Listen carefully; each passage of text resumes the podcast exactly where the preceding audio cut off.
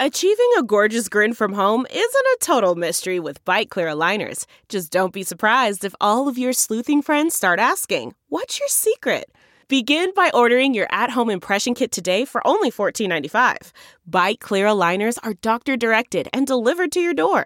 Treatment costs thousands less than braces. Plus, they offer flexible financing, accept eligible insurance, and you can pay with your HSA FSA. Get 80% off your impression kit when you use code WONDERY at Byte.com. That's B-Y-T-E dot com. Start your confidence journey today with Byte. Welcome to Money for the Rest of Us, a personal finance show on money, how it works, how to invest in, how to live without worrying about it. I'm your host, David Stein, and today is episode 58. It's titled, Are ETFs and Indexing Becoming Too Popular? Before I get to that topic, wanted to let you know I'm recording this episode about three weeks before it's released. Tomorrow, my family and I are heading to Scandinavia for vacation. So, as a result, episode 57, 58, and 59 have all been pre recorded. When I get back from our trip, I'll record episode 60. I have no idea what the topic will be, but I'll certainly have some time to think about it. But let's get to exchange traded funds, ETFs. They're marketable securities that seek to track a specific index or segment of the capital market, such as large company stocks, bonds, or commodities. There's over 1,400 ETFs, according to the Investment Company Institute. Now, the vast majority of those ETFs are passive in that they are index products. They're seeking to replicate a passive benchmark such as the S&P 500 for US large company stocks, the Russell 2000 for US small company stocks. And so the first ETF was actually a, issued in 1993. It was a SPDR. The sponsor was State Street and it passively replicated the S&P 500 index. That's its target. It's, it's still one of the largest ETFs in existence. Prior to 1993, investors that wanted to index their portfolio or passively manage a segment of their portfolio had to use an index mutual fund.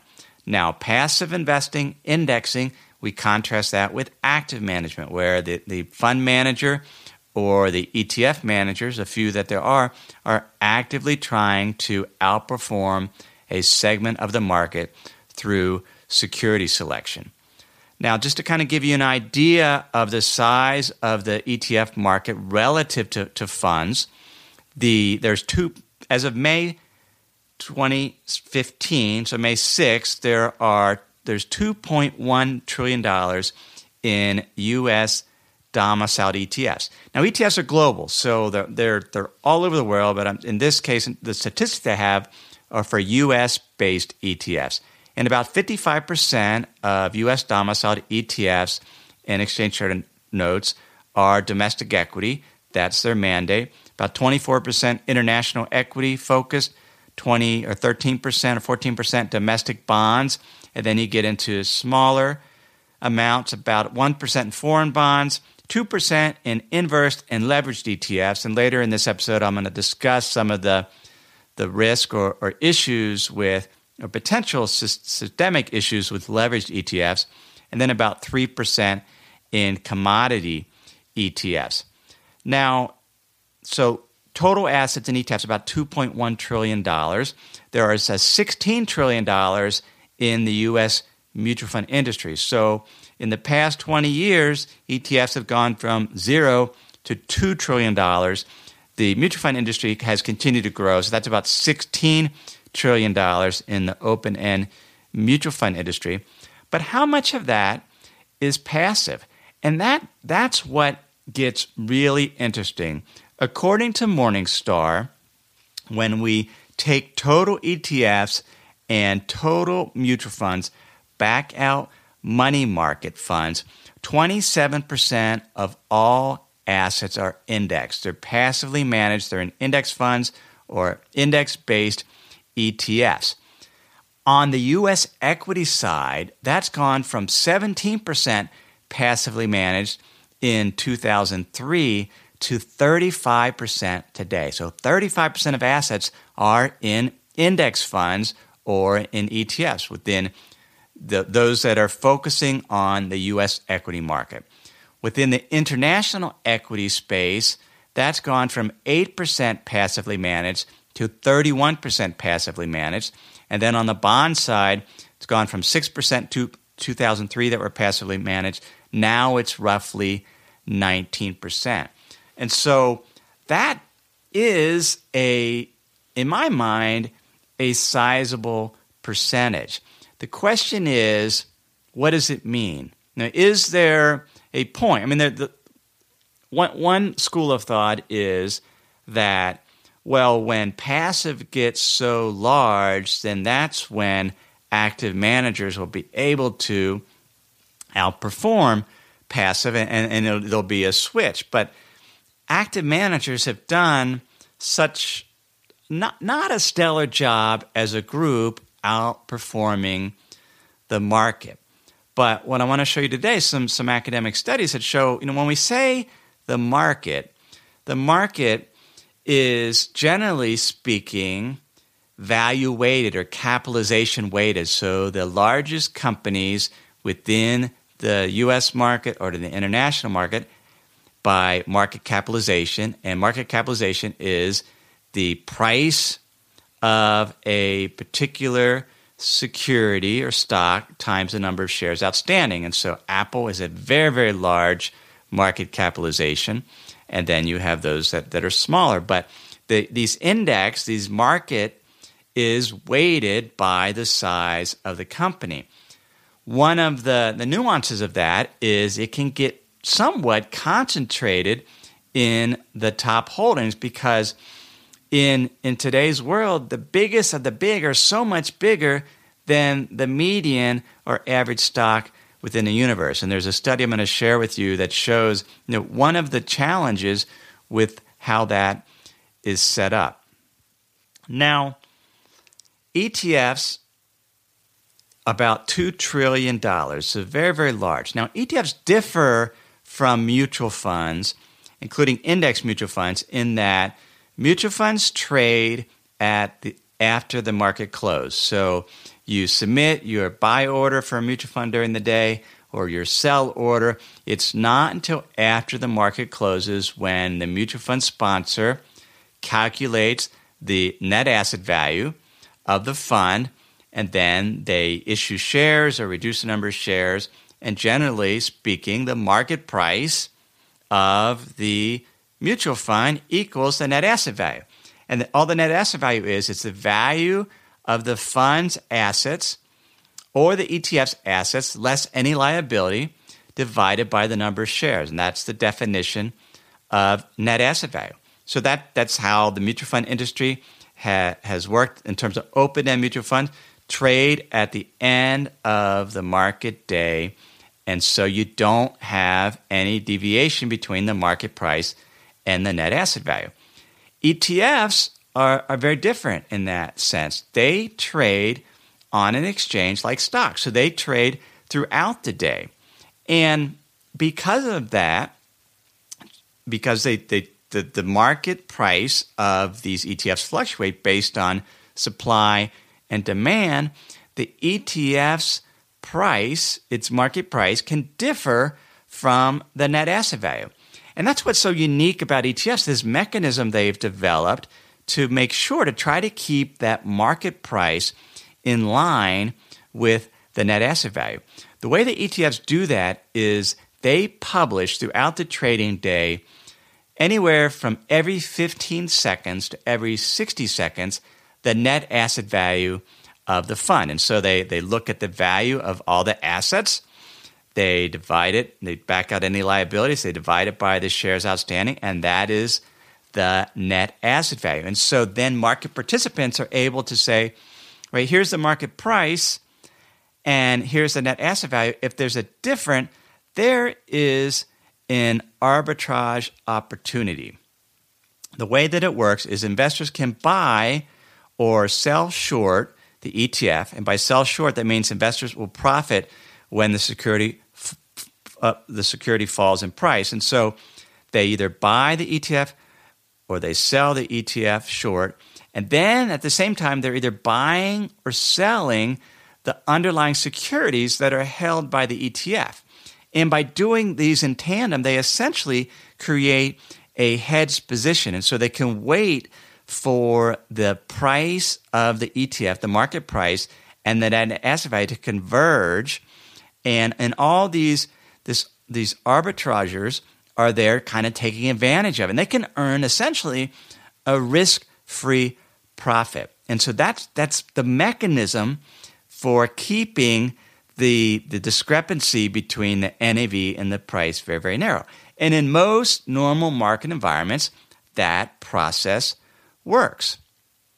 We'll see in a few minutes that there are potential times when it doesn't work, and that leads to a potential risk with ETFs.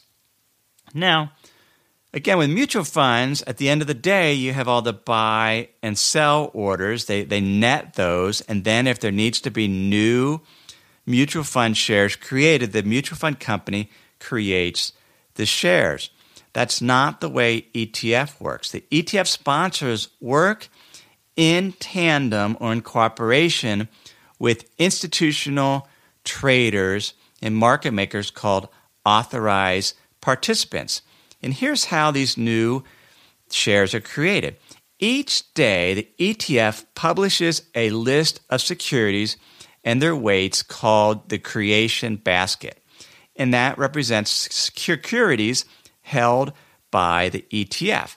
And then throughout the day, or even at the end of the trading day, an authorized participant can buy, go out into the market and buy this basket of securities, this referent basket, the creation basket, and they deliver that basket to the ETF sponsor, and then the, and the sponsor then transfers new ETF shares to the authorized participant.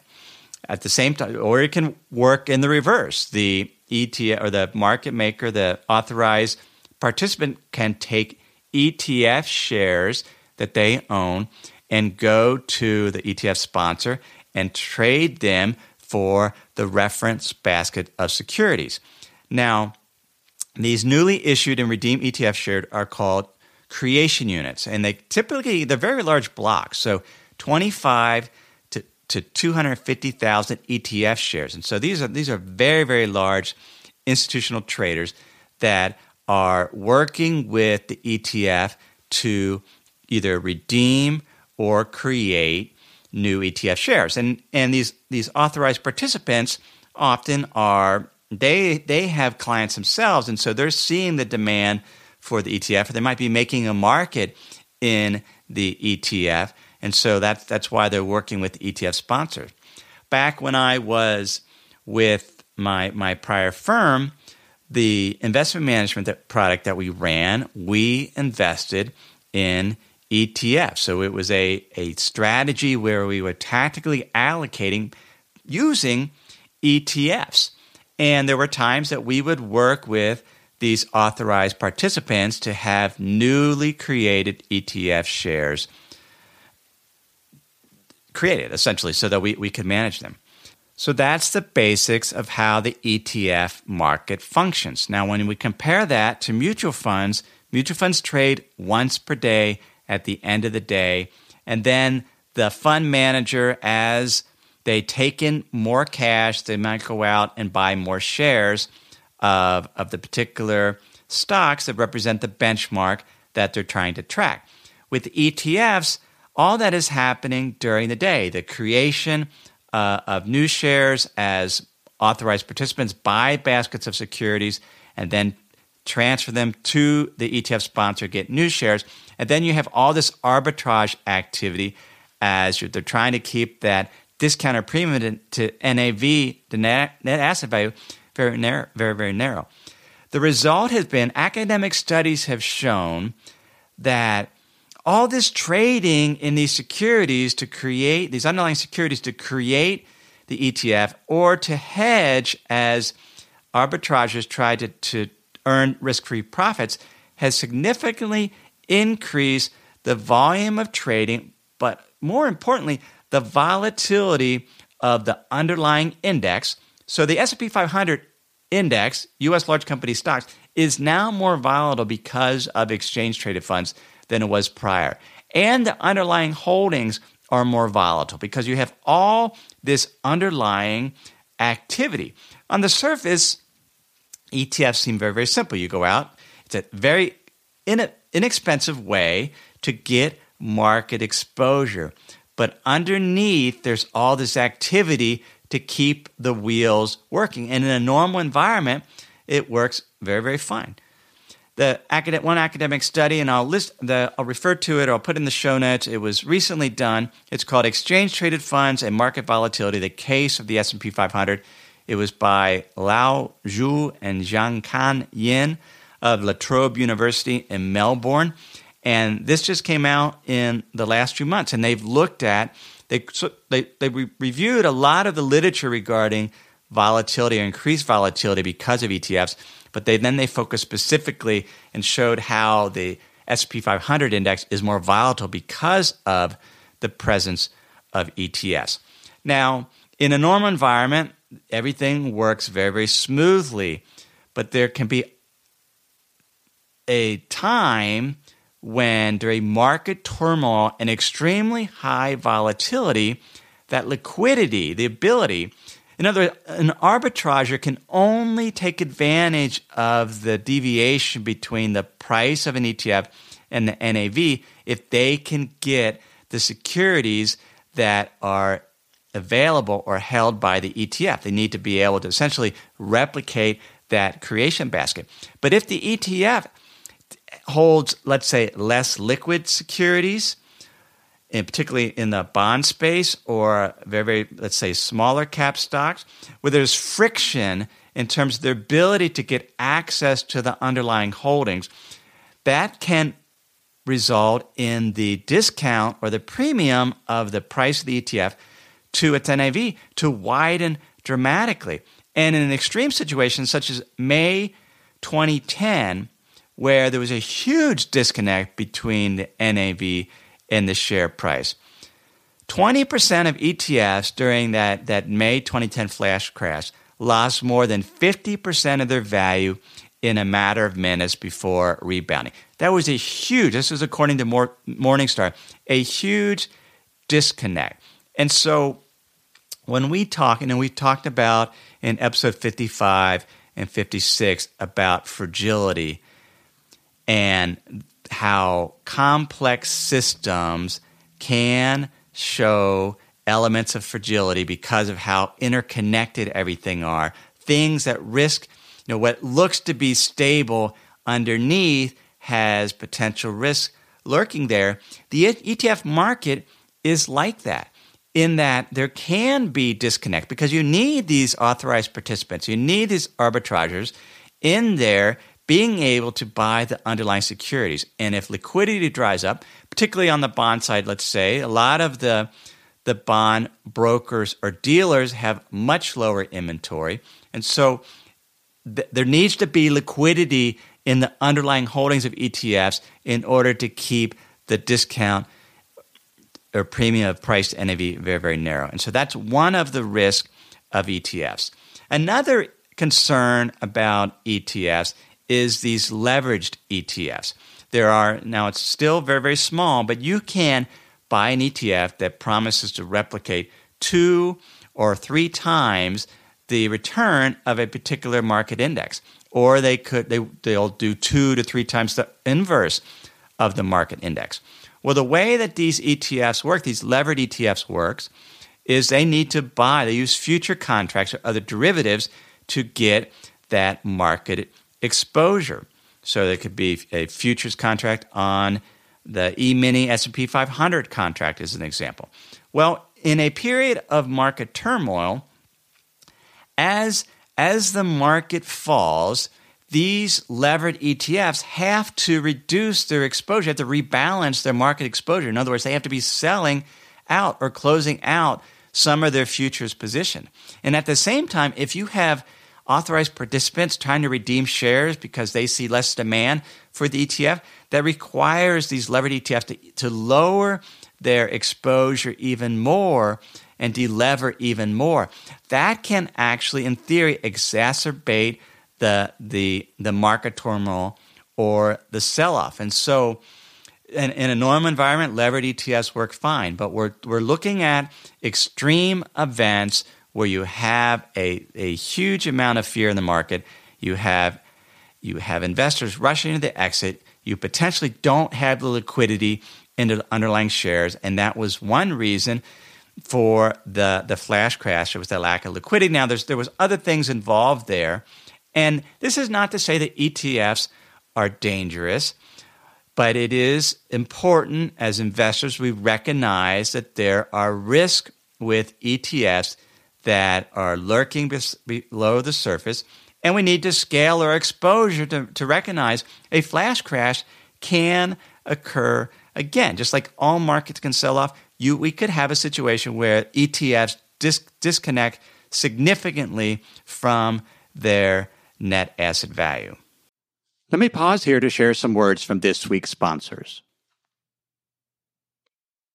Quick math. The less your business spends on operations, on multiple systems, on delivering your product or service, the more margin you have and the more money you keep.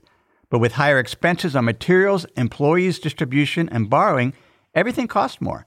So to reduce costs and headaches, smart businesses are graduating to NetSuite by Oracle. NetSuite is the number one cloud financial system, bringing accounting, financial management, inventory, HR into one program and one source of truth. With NetSuite, you reduce IT costs because NetSuite lives in the cloud with no hardware required, accessed from anywhere. You cut the cost of maintaining multiple systems because you've got one unified business management suite. You improve efficiency by bringing all your major business processes into one platform slashing manual tasks and errors.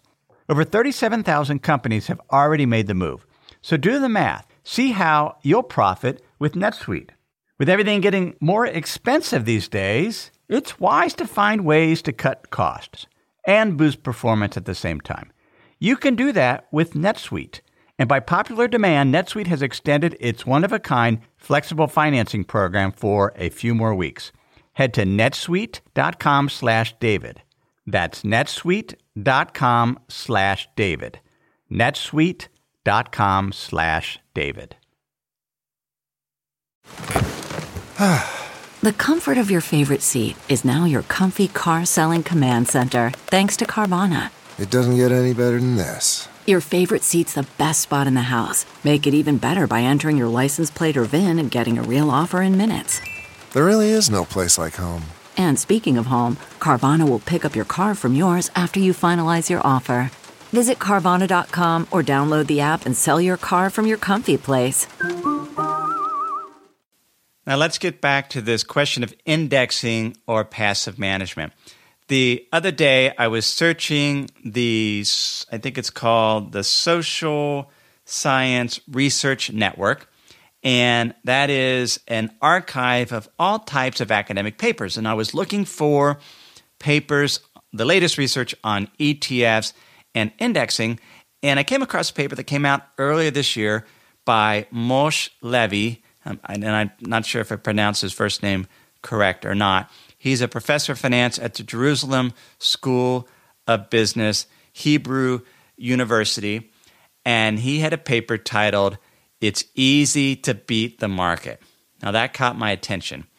And what he did was he, he was not saying that active management was the way to do it. What he was saying is when we talk about the market or the market portfolio, which I mentioned are generally these capital capitalization weighted indices where you have the largest companies having a significant weight within the index that that is flawed and here's what he did he took a window of time from 1926 to 2014, and he drew 100 random five year time windows. So he had 100 five year time windows.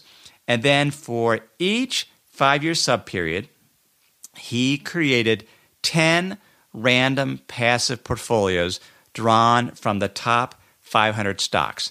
And these are US stocks. So the same stocks in the S&P 500, he created these random portfolios. They were very, very diversified, but they were not capitalization weighted. They, were, they had random weights and, and there were 500 stocks in each portfolio, just like in the S&P 500 and then they were buy and hold. So once the portfolio was created, he let the winners run. And so it was completely passive approach, but it was not value weighted or capitalization weighted. What he found was that these random portfolios outperformed the market about 70% of the time.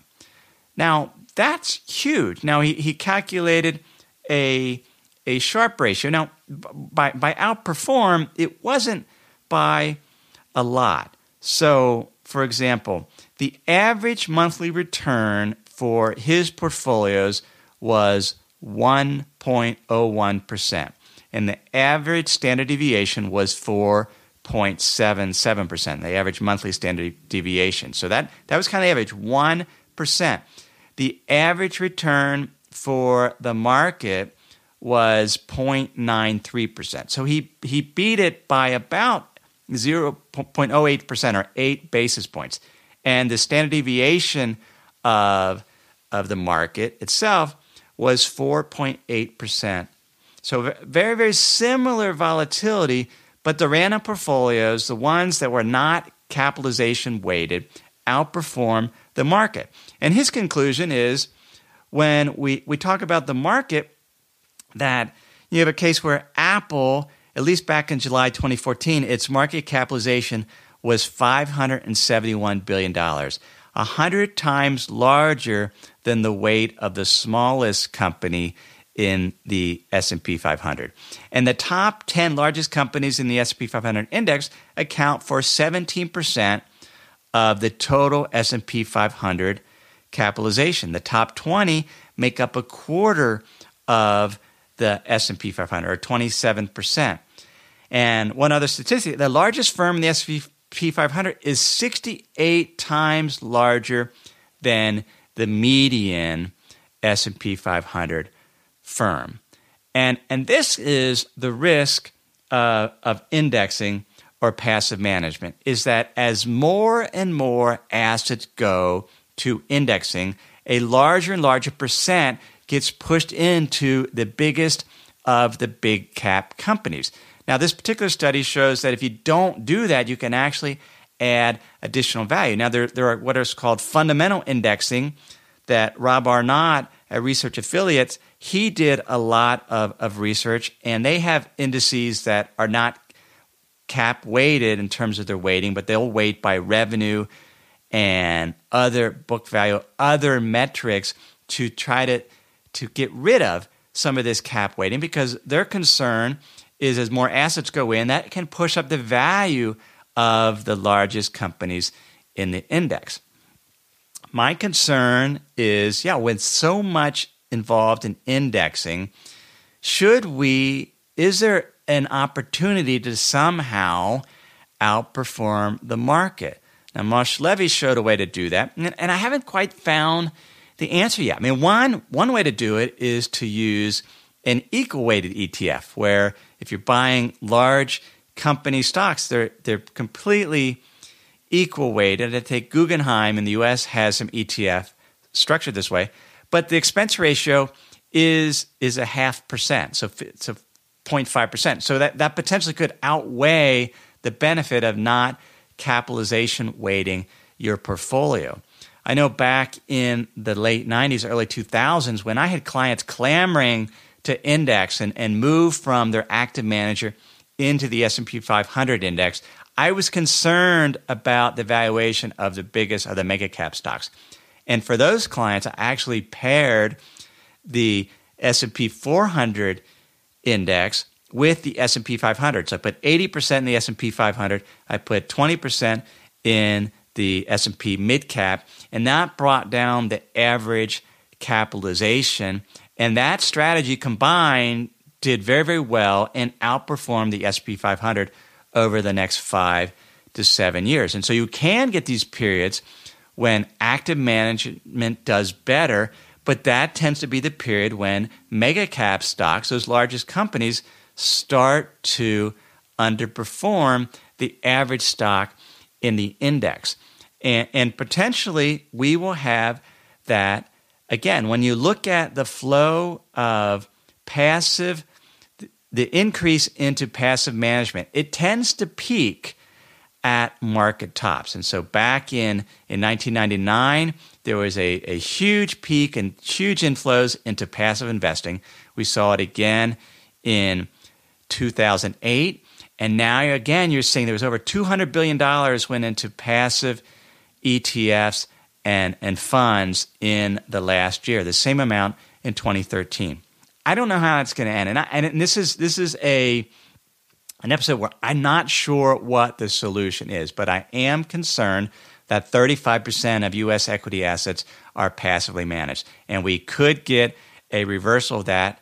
And by reversal, particularly when you align it with or you combine it with some challenges with ETFs in terms of if there's a lack of liquidity and market turmoil, is it possible that these passively managed, passively managed vehicles will suffer more than perhaps other more active strategies or quasi passive strategies such as fundamental index or equal weighting, etc. So it's a question I'm continuing to look at. Again, I don't have an answer to it. It's something that I will certainly discuss in more detail on the Money for the Rest of Us Hub and perhaps in follow up episodes. So that's today's episode. You can get show notes at moneyfortherestofus.net. That's also where you can sign up for my Insider's Guide. I'll email those show notes to you weekly. That's where I'm answering listeners' questions. And if you want to cover these topics in more detail and want to get a better sense of what investment conditions are now so you can adjust your portfolio based on market conditions, perhaps even going into different types of non capitalization weighted ETFs. You can learn more about that on my premium membership site, moneyfortherestofus.hub.com.